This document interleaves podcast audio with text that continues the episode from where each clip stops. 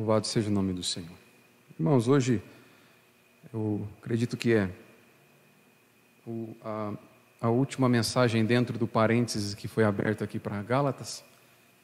Na semana que vem, se Deus assim quiser, nós retomamos a exposição de Gálatas. Hoje eu convido os irmãos a abrirem as suas Bíblias em João capítulo 6.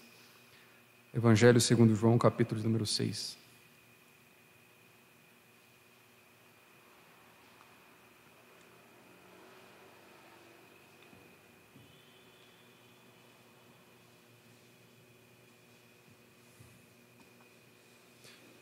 João capítulo 6, eu vou ler dos versos 16 a 21.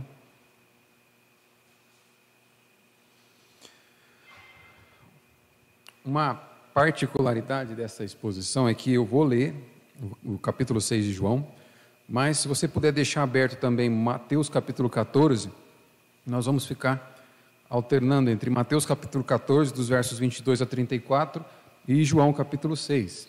Essa mesma narrativa, ela foi apresentada pelos três evangelistas, Mateus, Marcos e João. E então nós vamos na como alguns um desses evangelistas, eles narraram algumas particularidades diferentes que outro não narrou, então para pegar toda a passagem para falar sobre nosso Deus que está acima da tribulação, eu vou expor porções dos três evangelhos aqui.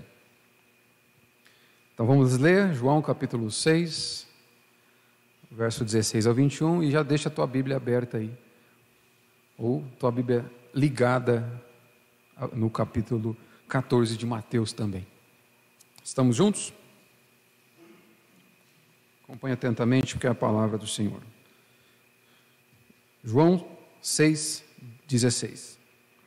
Ao descambar o dia, os seus discípulos desceram para o mar e tomando um barco passaram para o outro lado, rumo a Cafarnaum. Já se fazia escuro e Jesus ainda não viera ter com eles. E o mar começava a empolar-se, agitado por vento rijo que soprava. Tendo navegado uns 25 a 30 estádios, eis que viram Jesus andando sobre o mar, aproximando-se do barco e ficaram possuídos de temor. Mas Jesus lhes disse: Sou eu, não temais. Então eles de bom grado receberam e logo o barco chegou ao seu destino. Até aqui, mantenha Mateus aberto também, a gente vai revisitando aí durante a exposição. Pai Santo, nós te agradecemos pela leitura da tua palavra e pedimos que o Senhor nos direcione por meio do teu Santo Espírito, para que tenhamos o nosso coração fortalecido em ti. O Senhor é conhecedor de cada um dos meus irmãos e aqueles que passaram e que estão passando por densas tempestades nesses dias. Tanto esses que estão aqui comigo, quanto aqueles que acompanham pela internet, o Senhor sabe todas as adversidades que eles provaram nesses dias, todas as tempestades pelas quais eles tiveram que passar. Mas a minha oração nessa noite é que, para através da tua palavra, o Senhor nos mostre, o Senhor se revele a nós como Deus que tem cuidado de nós como o Deus que está acima de qualquer dificuldade que nós podemos enfrentar nessa vida. Tu és o nosso Deus. Pai Santo, que a Sua palavra edifique o teu povo e seja para louvor e glória do teu santo nome. É na confiança do teu Espírito que eu oro, em nome de Jesus. Amém. Amém. Louvado seja Deus. Então, uma pergunta que é muito comum, crentes e descrentes fazerem, é, no momento da, do sofrimento, cadê Deus? No momento em que eu estou sofrendo, no momento em que eu estou passando por dificuldade, cadê aquele Deus que é o pastor das nossas vidas, que é o meu pastor e que está perto, não está longe, que está cuidando de mim? Então, isso é uma pergunta comum, não só para crente, mas crentes também, não só para aqueles que estão ativamente alimentando sua fé através da, da palavra de Deus, mas principalmente para aqueles que não têm um relacionamento de proximidade com esse livro. Nos dias maus, vai se fazer diferença entre os dois, o que fica de pé e o que cai. Mas ambos fazem essa pergunta: onde está Deus quando estou sofrendo? Onde está Deus quando eu enfrento as dificuldades da minha vida? E falar de, da possibilidade do cristão sofrer em dias como hoje é um negócio complicado, porque ainda existe, né, um, um, está impregnado na teologia da igreja brasileira, um, um pensamento que foi plantado já há alguns anos, e uma mentira contada muitas vezes, ela acaba sendo encarada como verdade, não é assim? Então, há muitos anos veio plantado uma mentira no meio evangélico de que se você tem fé, você não pode passar por dificuldade. Se a sua fé for verdadeira, você não pode enfrentar dificuldade, você tem que repreender a dificuldade. Você tem que amarrar a dificuldade, você tem que amarrar os demônios que trazem dificuldade. Mas e quando a dificuldade é trazida pelo próprio Deus? Como é que você amarra? Como você repreende? Será que você pode chegar para o soberano e dizer: Eu te repreendo em nome de Jesus? Hã? E aí, como é que fica? Pois é, é, há um tempo atrás eu ouvi a história de um pastor que ensinava esse tipo de teologia, ensinava que se, se você tem uma, se você passa por dificuldade, por problema financeiro e por enfermidade, é porque a sua fé é deficiente. Porque crente que tem fé não, não passa por problema. Crente que tem fé de verdade não pode passar por problema. E esse pastor ensinava isso. Até que a esposa dele foi acometida por um câncer terminal. E aí todas as pessoas começaram a olhar para ele e a se perguntar: e agora? Como é que ele vai reagir a essa sua teologia? Será que ele vai continuar pregando, continuar ensinando que quem tem fé é deficiente, que quem tem verdadeira fé não fica doente? Agora a mulher dele está para morrer. E, irmãos, por incrível que pareça, ele continuou crendo nessa teologia. Ele expôs a esposa dele diante da igreja dele, dizendo: ela só está sofrendo porque ela não crê de verdade. Pois é, má teologias pode fazer da sua vida uma desgraça. Seja você pastor ou membro de igreja. Esse ensinamento de pastores como esse, por exemplo, como que eles explicariam para nós a vida de Jó, de Paulo, de Jesus? Se fé deficiente é sinônimo de ausência de Deus, perdão, se dificuldade é sinônimo de ausência de Deus, de fé deficiente, Jó, Paulo, Jesus não serviria de exemplo para mim e para você. Quando nós olhamos a história de Jó, eu vou só citar dois versículos, no capítulo 2, quando falando de Jó, a Bíblia diz o seguinte: Então sua mulher lhe disse: Ainda conservas a tua integridade? Amaldiçoa a Deus e morre. Mas ele lhe respondeu: Falas como qualquer doida, temos recebido o bem de Deus, não receberíamos também o mal? Em tudo isso não pecou Jó com os seus lábios. Jó aqui destrói a possibilidade de haver um dualismo. O que, que é isso? Todo bem é produzido por Deus, todo mal é produzido pelo diabo. Aqui Jó está dizendo que nós recebemos o bem de Deus, por acaso não receberíamos o mal? O que, que ele está fazendo aqui? Ele está atribuindo a Deus toda a, todo aquele, aquele sofrimento, toda aquela dor que ele está enfrentando, e a Bíblia está dizendo que Jó não pecou ao fazer isso. Ele não peca com seus lábios. Nós conhecemos a história de Jó. Quando nós lemos, quando nós começamos a ler o capítulo 1, você já conhece o final, você já leu, você sabe a história. Mas quando Jó passa pela sua própria história, ele não sabia o desfecho. No momento em que ele está experimentando aquela dor, ele está dizendo: Olha, Deus é soberano sobre essa dor.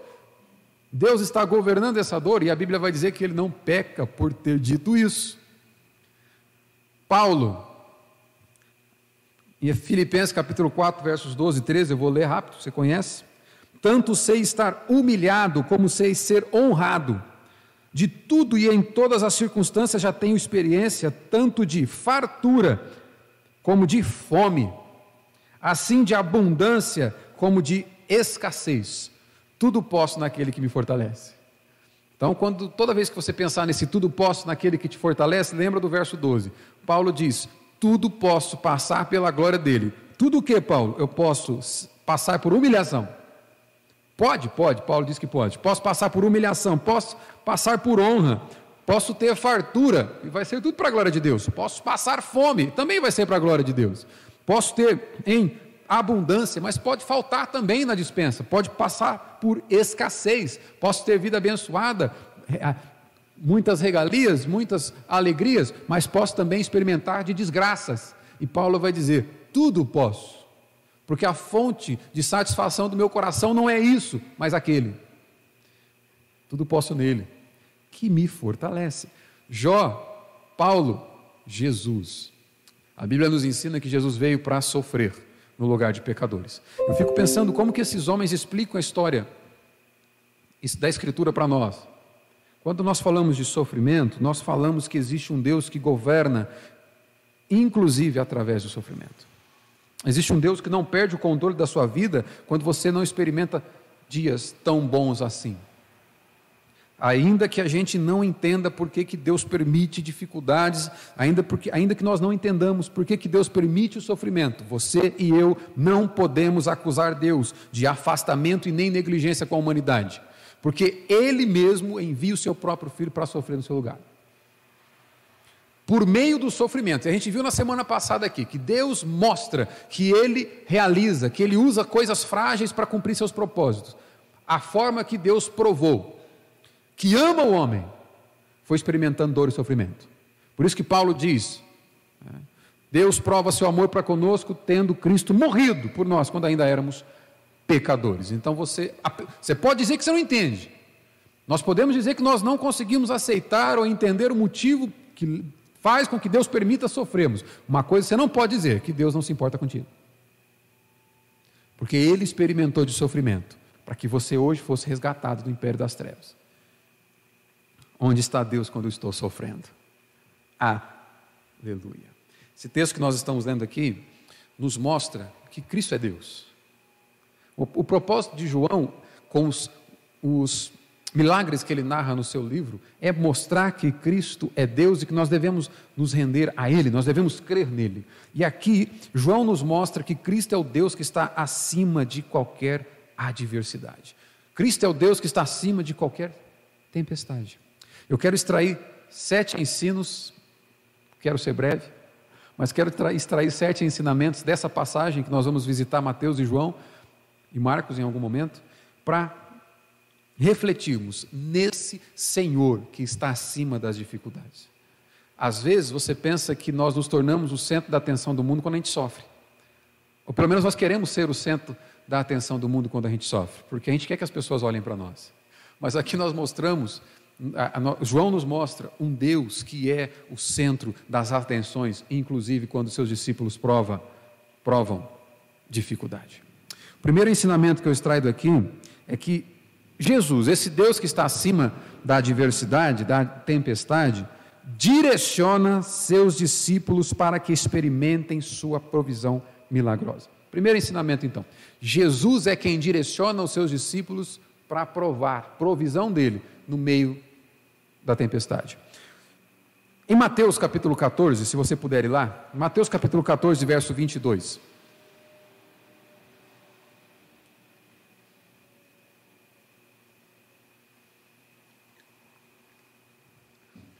Primeiro ensinamento, então, com essa passagem, dentre os diversos que poderíamos tirar, é esse Deus que está acima da tempestade, o Senhor Jesus, é quem direciona os seus discípulos para experimentarem da sua provisão milagrosa.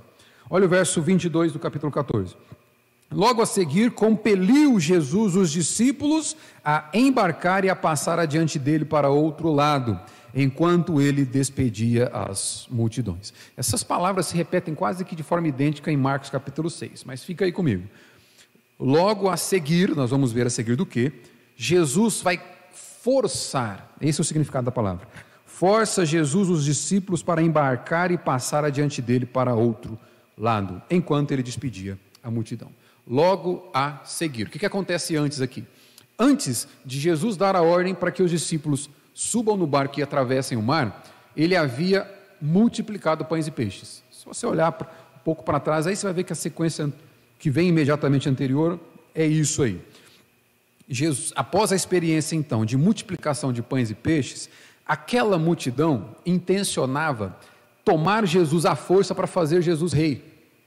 Eles não haviam entendido ainda o significado de Jesus ser o Messias, o Salvador do seu povo. Eles acreditavam que Jesus era uma espécie de Salvador militar, era uma espécie de Salvador político. Então eles queriam se ver livre da sujeição que os romanos, os romanos estavam reinando sobre eles, estavam submetendo eles a a sujeição.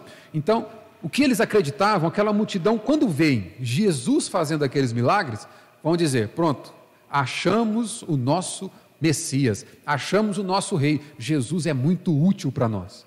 É, é, de um líder assim que nós precisamos, que mata a nossa fome quando a gente tiver fome, é, que nos cura quando nós tivermos enfermidade e que nos liberta dos romanos. Nós precisamos de alguém assim. Então, perceba, até o incrédulo pode achar Jesus alguém muito útil, alguém que resolve seus problemas. E o que Jesus está fazendo aqui é forçando os seus discípulos a saírem do meio dessa multidão. A sequência do verso 22 diz justamente isso. Compeliu Jesus os discípulos, ele forçou os discípulos. Jesus dá uma ordem clara: subam nesse barco e atravessem o mar. Suma daqui. Enquanto ele vai despedir a multidão, ele pede para que os discípulos atravessem o mar. E Jesus tem, a gente pode dizer que ele tinha dois propósitos aqui, fazendo com que eles saiam daquele lugar. O primeiro propósito é que Jesus queria poupá-los de se contaminarem com o pensamento daquela multidão. A multidão viu em Jesus alguém útil. A multidão não vê em Jesus um Senhor. Isso acontece hoje também. A multidão não vê Jesus como um dono da sua vida, como seu Deus, como seu Senhor. A multidão vê Jesus como útil. Essa teologia que eu iniciei a, a exposição falando dela, torna Jesus no gênio da lâmpada. O que você quiser, ele te dá. Então, a multidão não tem dificuldade de achar Jesus ou de seguir Jesus com esses propósitos. Enquanto está dando tudo certo, enquanto está dando tudo certo, enquanto estou recebendo bênção atrás de bênção, bênção atrás de bênção, Jesus é o meu Senhor. Quando vem dificuldade, ele não serve para mim. Não, porque o Senhor que eu quero para mim é aquele que me supre nas minhas necessidades. Então essa multidão via Jesus como alguém que supria a necessidade. Jesus queria impedir que os seus discípulos fossem contaminados com esse pensamento então ele vai dizer: olha, suba nesse barco e saiam daqui. É uma ordem. Primeiro propósito: Jesus quer poupar os seus discípulos de se contaminarem com essa teologia da prosperidade. Jesus, eu não sou apenas útil, útil para vocês, eu sou o Senhor de vocês. Eu sou o dono de vocês. Eu não sou um gênio da lâmpada que vai dar tudo o que você quer quando você precisar. Eu sou o Senhor que diz: façam. Eu sou o Senhor que diz: vivam para mim, que a sua vida seja vivida em torno da minha vontade, não da sua. Isso é dizer que Jesus é Senhor. O primeiro motivo, então, foi Jesus tentando poupar os seus discípulos. O segundo motivo que Jesus tinha em, em, em forçá-los para eles irem para aquele barco é justamente: Jesus está preparando algo para eles aqui. Jesus vai dar para aqueles homens, para aqueles discípulos, a oportunidade de experimentarem de uma provisão milagrosa. Será que Jesus não sabia que logo à frente teria uma tempestade? Será que Jesus não sabe que você está passando por dificuldade? Ou será que ele dormiu por algum instante? Vixe, agora já foi. Jesus força seus discípulos, subam no barco e vão. Primeiro, poupá-los. Segundo, dar para eles a oportunidade de provarem de uma provisão milagrosa. Eles vão experimentar isso. Então, primeiro ensinamento que nós tiramos dessa passagem é: Jesus direciona toda a nossa vida. Jesus nos poupa do falso evangelho, Jesus nos poupa da falsa religião, nos atraindo para o ensino correto da Sua palavra, e Jesus nos provisiona milagres, Jesus nos provisiona experiências com eles. E para isso, se necessário for, te permite passar por dificuldade.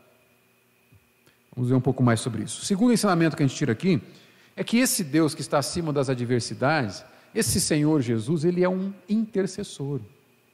Você não está jogado ao acaso, fique em paz. Você tem um intercessor. Verso 23 do capítulo 14 de Mateus diz assim: E despedida as multidões, subiu ao monte a fim de orar sozinho. Jesus envia os seus discípulos para um grande desafio, mas Jesus nunca perdeu o controle da situação. A sua intercessão, ela vai zelar pelos discípulos. Veja só, o texto está dizendo, e Mateus, Marcos vai repetir isso em Marcos 6,45, que depois de enviá-los para o mar, Jesus sobe para orar. Suba e vão, obedeça. E ele sobe para interceder. esse Senhor que está acima da tempestade é um intercessor que zela pela vida dos seus discípulos através da sua oração. É possível que a gente vai ver mais à frente aqui que enquanto os discípulos estavam enfrentando o alto mar, aquela tempestade, Jesus que estava orando sozinho os avistava. É isso que o texto, e João vai declarar isso. João vai dizer que enquanto eles estavam enfrentando a dificuldade, Jesus via aquela embarcação enquanto orava. O que será que ocupava a oração de Jesus naquele instante? Jesus está intercedendo pelos seus discípulos, Jesus está cuidando pelos seu, dos seus discípulos. Nada nos impede de crer que aquela pequena embarcação enfrentando aquela tempestade é alvo dessa intercessão de Jesus, desse, dessa oração, desse zelo que o pastor tem com as suas ovelhas. Detalhe: mesmo no meio da tempestade. Às vezes é fácil a gente entender que Jesus está cuidando de nós quando não tem tempestade, não é verdade? Olha, se não tiver tempestade, se não tiver dificuldade, se não tiver dor, se não tiver sofrimento, Deus está cuidando. Mas se tem tempestade, ah, não sei não. Acho que esse pai é padastro. Não. Mesmo no meio da tempestade, Jesus está intercedendo por aqueles discípulos. Só existe uma forma de você ser alvo da intercessão de Jesus. Se Jesus intercede pelos seus, de forma especial, de forma geral, Jesus intercede pela humanidade inteira. Se Jesus não quisesse, você não estaria vivo. Se Jesus não quisesse, nem, aquele, nem mesmo aquele ateu mais praticante e militante contra Cristo estaria vivo. Todos estamos vivos porque Jesus quer. Agora, só existe uma forma de você ser alvo da intercessão especial de Jesus. Quem quer saber como? Sendo dele pertencendo a Ele. Essa é que é a questão aqui. Esse é o ponto. Em João capítulo 17, deixa que eu vou ler para você para a gente ganhar tempo. Jesus intercede pelos seus discípulos. E a intercessão de Jesus tem um alvo específico. Ele não intercede de forma especial pelo mundo inteiro. Ele não intercede de forma especial por toda a humanidade, por todos os homens, por todas as mulheres. Ele intercede pelos seus. João capítulo 17, verso 9, ele diz assim: é, é por eles que eu rogo, não rogo pelo mundo. Jesus está dizendo: Eu rogo pelos discípulos, mas por aqueles que me destes, porque são teus. Ora, são de Jesus, porque o Pai deu para Jesus. Então Jesus intercede especificamente por eles.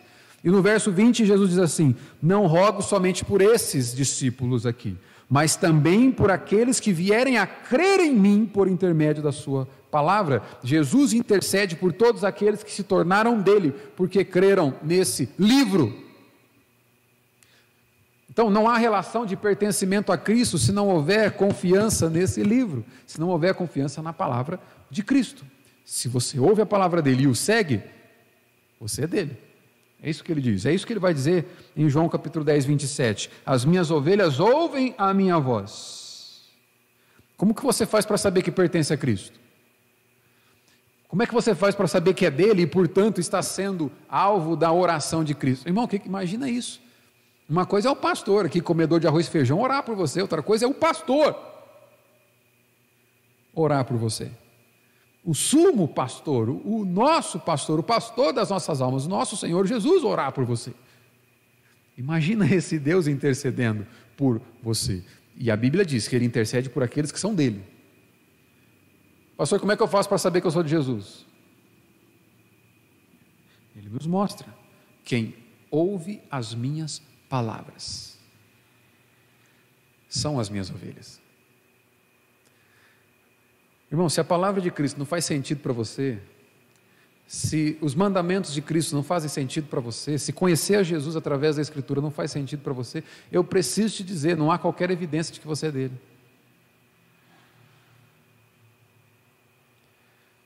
Jesus diz: As minhas ovelhas ouvem a minha voz. Ouça a voz do pastor nessa noite. Ouça a voz do Senhor Jesus. Esse foi o segundo ensino. O terceiro ensino que a gente tira daqui é que esse Deus que está acima da adversidade, ele intervém quando o momento é de extrema dificuldade. Olha Mateus capítulo 14, verso 24. Entrando, entretanto o barco já estava longe, e muitos estádios, a muitos estádios da terra, açoitado pelas ondas, porque o vento era contrário. Detalhe interessante: olha, os três evangelistas, Mateus, Marcos e João, vão registrar essa mesma fala aqui. Eles vão registrar que a tempestade é grande e que o barco está sendo açoitado pelas ondas daquela tempestade. Os três registram isso. Guarde esse detalhe. A gente vai ver como que ele se desfecha. É, eles estão no centro da vontade de Deus. Jesus havia dado a ordem: vocês subam no barco e vão. E eles estão cumprindo a vontade de Jesus, eles estão fazendo aquilo que Jesus mandou. Mas olha que interessante: é fácil. É, quando a gente está no centro da vontade de Deus, é mais fácil a gente entender a ideia de bênção, não é verdade? Olha, se eu estou no centro da vontade de Deus, eu não vou passar por dificuldade. Se eu estou no centro da vontade de Deus, eu não vou sofrer. Se eu estou no centro da vontade, se eu estou ouvindo a voz de Jesus e eu pertenço a Ele, se eu estou seguindo a Cristo, eu não posso passar por tempestade. A gente consegue até aceitar a ideia de passar por dor e sofrimento se nós desobedecemos, não é? Ah, Deus está pesando a mão, você desobedeceu. Agora, e quando a gente obedece? E quando você ouve a voz de Cristo, segue a Cristo e faz o que Ele manda? É o que está acontecendo aqui. Jesus deu a ordem e eles obedeceram. E eles vão passar por tempestade. Jesus não deixou de cuidar quando você passa por tempestade. Isso aqui já nos dá um princípio claro para a gente aplicar aqui. Eu não devo obedecer a Deus apenas para ser, para ser liberto das dificuldades da vida. Isso não é uma obediência movida pelo amor, é uma obediência movida, movida pelo interesse. Enquanto eu estou obedecendo, Deus está me livrando. Enquanto eu estou obedecendo, Deus está me livrando. Deus está me abençoando. Tudo vai bem, tudo vai bem porque eu estou obedecendo. Mas eu continuo obedecendo e de repente parece que a experiência não é tão boa assim. Eu experimento dor e sofrimento. A obediência continua. Nós não servimos a Deus para que tudo vá bem. Nós servimos a Deus porque faz todo sentido servir aquele que nos amou primeiro. Faz todo sentido amar aquele que se entregou por nós, aquele que nos amou na, através da morte da cruz, independentemente dos resultados. Com isso aqui, nós já temos o seguinte ensinamento: olha, se tudo vai bem, obedeça, é graça de Deus. Não porque você mereceu, mas é graça de Deus. Se tudo vai mal, obedeça, porque ainda é graça de Deus. O apóstolo Paulo, em Filipenses capítulo 1, vai dizer que a, que a nós foi dado o favor, a graça de não apenas crer em Jesus, mas de sofrer por Ele. Até sofrer por Jesus, a Bíblia nos ensina que é um favor que você e eu não merecemos, e Deus concede.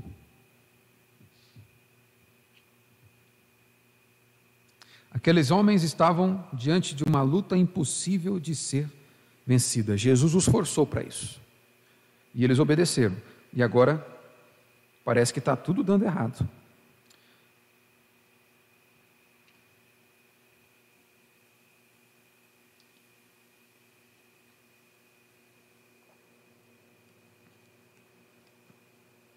Sabe o que a gente pode entender aqui, irmãos? A diferença entre um santo e um incrédulo, a diferença entre um justo e um ímpio não são as circunstâncias da vida. A diferença entre um crente e um descrente não é vida boa para o crente e vida ruim para o descrente. Não é isso. Se você achava que por ser cristão, por ser de Jesus, ele tem a obrigação de impedir que você passe por qualquer dificuldade na terra, com esse texto eu quero te ensinar que não é bem assim. O que diferencia, o que diferencia o povo de Deus daquele que rejeita Deus não são as circunstâncias, mas é o fundamento sobre o qual a gente edifica a nossa vida. Jesus conta uma parábola em que ele mostra que tanto um crente quanto um descrente constrói casas, constrói sua habitação. E a tempestade vem sobre as duas casas. O mesmo, a mesma tempestade que alcança a casa do descrente, alcança a casa do crente. Mas o que faz com que a casa do descrente caia e a casa do crente continue de pé, não é a ausência de dificuldade. Veio tempestade para os dois. Mas Jesus vai dizer: olha, um estava edificado sobre a rocha, o outro estava edificado sobre a areia. O que vai te manter de pé, o que vai te manter firme na vida, não é a ausência de tempestade, mas é em quem você se apega quando a tempestade vem. Você consegue continuar crendo em Cristo quando está doendo? Você consegue continuar chamando Cristo de Senhor, de dono, quando parece que a vida é uma desgraça?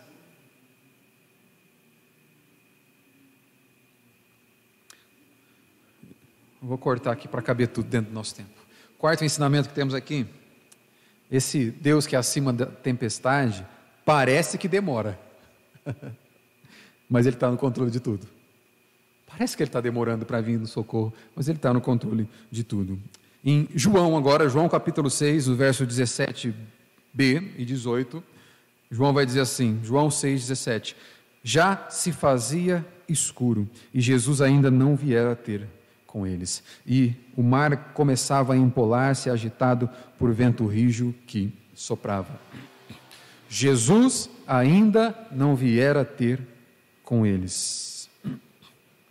Como reconhecer o amor de Cristo quando parece que ele demora?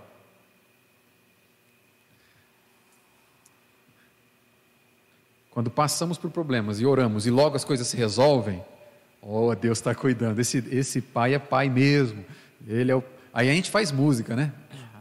O amado da minha alma, louvado seja Deus, só em ti confiarei. Ah, um dia de tribulação e já me livrou, que bênção, Deus merece meu louvor. Eu vou na igreja domingo, vou adorar a Deus domingo, porque eu vou louvá-lo, porque ele me livrou. Não deu um dia de problema. Mas e quando a noite escura continua escura? Quando parece que ele não ouve as tuas orações? Veja, o texto diz que Jesus ainda não havia chegado. Aqueles homens passaram alta madrugada, desde que ainda não havia anoitecido quando Jesus os mandou para o mar. Agora já era de madrugada e eles passaram a noite toda lutando contra as ondas. Eles esperavam por Jesus. E cadê Jesus? Agora é que a gente precisa dele. Ele me manda fazer isso. Quando eu obedeço, vem problema. E agora? Cadê Cristo? Como manter a fé? Como ter expectativa no Senhor quando parece que Ele não responde, quando parece que Ele está longe, quando parece que você está falando sozinho, porque não tem resposta de ninguém? Como é que fica a tua fé diante de tudo isso? Aqueles discípulos também passaram pelo, pelo, pela experiência da ausência de livramento. Não houve livramento. Eles passaram pelo momento da angústia, a angústia da espera, a angústia de sem ter rumo. Irmãos, a, a, a, a, tempestade que aqueles homens estavam enfrentando não poderia ser vencida por eles mesmos.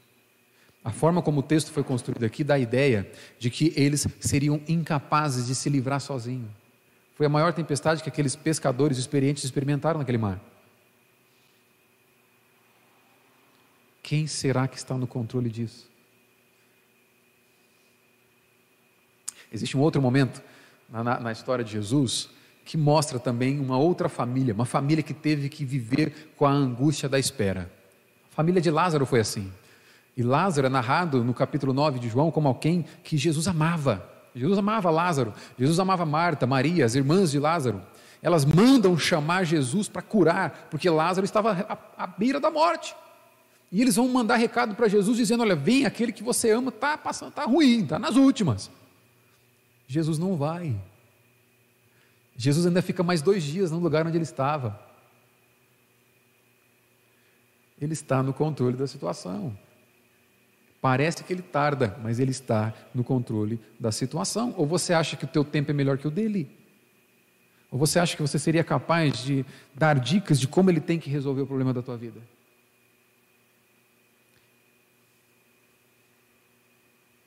O texto diz: mas, vendo-os em dificuldade, os olhos do Senhor estavam postos sobre aqueles homens. Jesus estava atento à situação deles. Irmãos, ainda que você experimente o tempo da angústia, da espera, ainda que a espera esteja presente de forma angustiante, a Bíblia diz: Ele está olhando. Está olhando. Jesus, na verdade, não estava longe nem indiferente ao drama dos seus discípulos.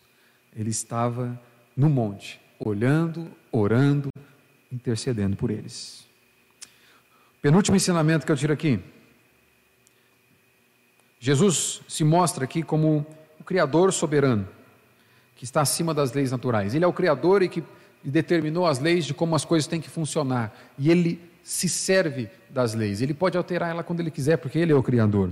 Olha, Mateus capítulo 14, verso 25 diz assim: Na quarta vigília da noite, bem de tardezinha, foi Jesus ter com ele, andando por sobre o mar. Os três vão narrar essa experiência, esse fato aqui. Os três narraram que o barco estava sofrendo com as ondas, agora os três estão narrando. Mas Jesus vem andando sobre as águas por eles. Olha só, os três estão fazendo questão de deixar claro de que o Senhor não estava alheio. Jesus não estava negligenciando, não tinha abandonado, os abandonado. Jesus foi sobre eles. Mais uma vez, a divindade do Filho de Deus vai ser ressaltada aqui.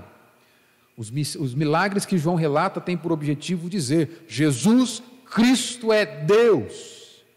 Esse Deus que ele suspende as leis que ele mesmo criou para seu favor, para quando ele mesmo quiser fazer isso.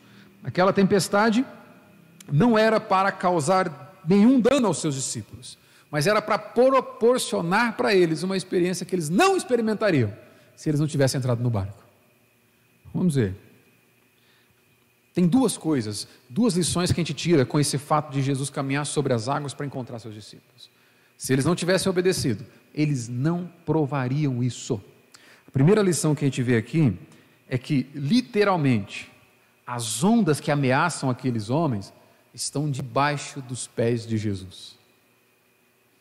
Não há dificuldade, não há tempestade, não há adversidade que esteja acima do Senhor. Está tudo debaixo do pé dele.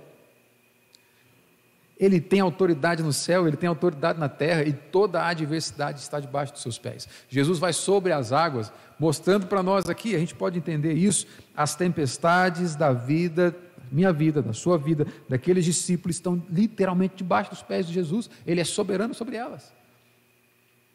Ele é maior que os nossos problemas. Ele é maior que eles. E segunda lição que a gente tira daqui, olha só. Jesus fez a tempestade o caminho para alcançar os discípulos.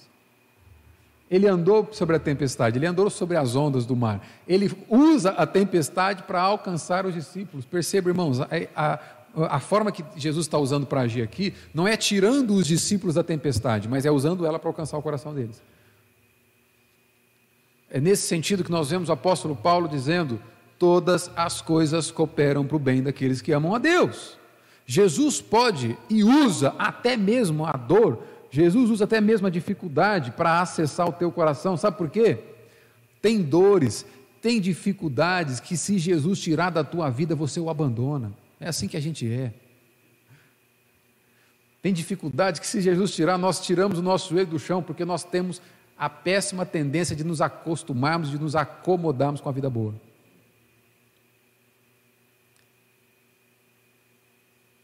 Jesus usa a tempestade para alcançar o coração dos discípulos. E Jesus chama a ponto de permitir que dificuldades venham para que você clame por Ele, para que você almeje por Ele.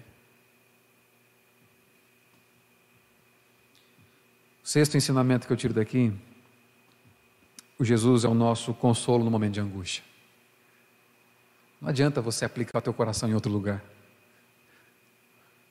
Não adianta você depositar confiança em outro lugar. Não adianta, não deposite confiança na saúde financeira. Não deposite confiança na saúde física. Uma hora tudo isso pode falhar. Jesus é a fonte de confiança. Os três evangelistas vão narrar, Mateus 14, 26. E os discípulos, ao verem andando sobre as águas, ficaram aterrados e exclamaram: É um fantasma! E tomados de medo, gritaram. Verso 27. Mas Jesus imediatamente lhes disse: Tende bom ânimo, sou eu, não temas.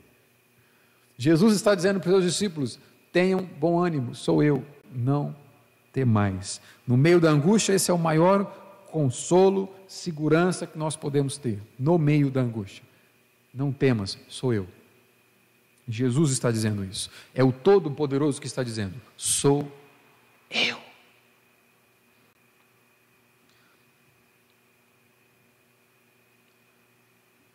Assim é a paz que vem de Deus, irmãos. Mesmo no meio da adversidade, nele nós encontramos esse ânimo, o ânimo da sua voz que diz: Eu estou contigo. O mesmo pastor, ó, que está lá no vale da sombra da morte junto com as suas ovelhas, ele está provando da tempestade junto com os seus discípulos. Você não está entregue ao acaso, você não está entregue à sua capacidade, às suas forças. Ele está contigo. E para encerrar, esse Deus é digno de ser adorado. Esse Deus que cuida, esse Deus que está perto, esse Senhor Jesus que vem, que usa a própria tempestade para alcançar o nosso coração, é digno de ser adorado. Mateus capítulo 14, verso 33 diz: E os que estavam no barco o adoraram, dizendo: Verdadeiramente és filho de Deus. Eles foram tomados de espanto, eles são levados aqui ao encantamento, e esse encantamento é que os leva, move para a adoração. Nós precisamos continuamente estarmos encantados com Deus, espantados com o auxílio de Deus, encantados com o cuidado de Deus, porque é esse espanto que te motiva a adorar, é esse espanto que te leva a louvar e a bendizer ao Senhor. Ele vai me levar, ele vai te levar a novas experiências de livramento. Toda vez que você e eu nos apegarmos demais ao conforto e aplicarmos e descansarmos o nosso coração numa vida ausente de dificuldade e não naquele que pode nos cuidar em dias difíceis. Todas as vezes, irmãos, que isso fique claro para mim e para você. Todas as vezes que o nosso coração estiver apegado em outra coisa que não o Senhor Jesus, Ele pode tirar aquilo que é a fonte seu, da sua satisfação. Ele pode tirar aquilo que é a fonte do seu contentamento para que você entenda que nada pode substituí-lo no seu coração. Nada tem o poder que Cristo tem para ter sobre si mesmo o título de Senhor da sua vida. Não deposite o seu contentamento, a sua satisfação, a sua segurança em nada que não seja Ele, porque você corre sério risco de perder isso. Aqueles discípulos certamente tinham orgulho da sua habilidade marítima. Eles eram doutores dos mares, eram pescadores. Eles conheciam aquele mar, eles dominavam, já passaram por aquele lugar muitas vezes. Mas naquela noite eles provaram de uma tempestade que eles não seriam capazes de dar conta. E não poucas vezes você e eu podemos provar por adversidades que a nossa habilidade não vai dar conta, que a nossa sabedoria não vai dar conta. Para mostrar para mim, para mostrar para você que ainda existe um Deus que deve ser adorado, que deve ser louvado e que deve ser a fonte de toda a sua segurança. A Ele toda a honra, toda a glória, todo louvor. Em nome de Jesus. Te convidar a baixar tua cabeça, fechar teus olhos.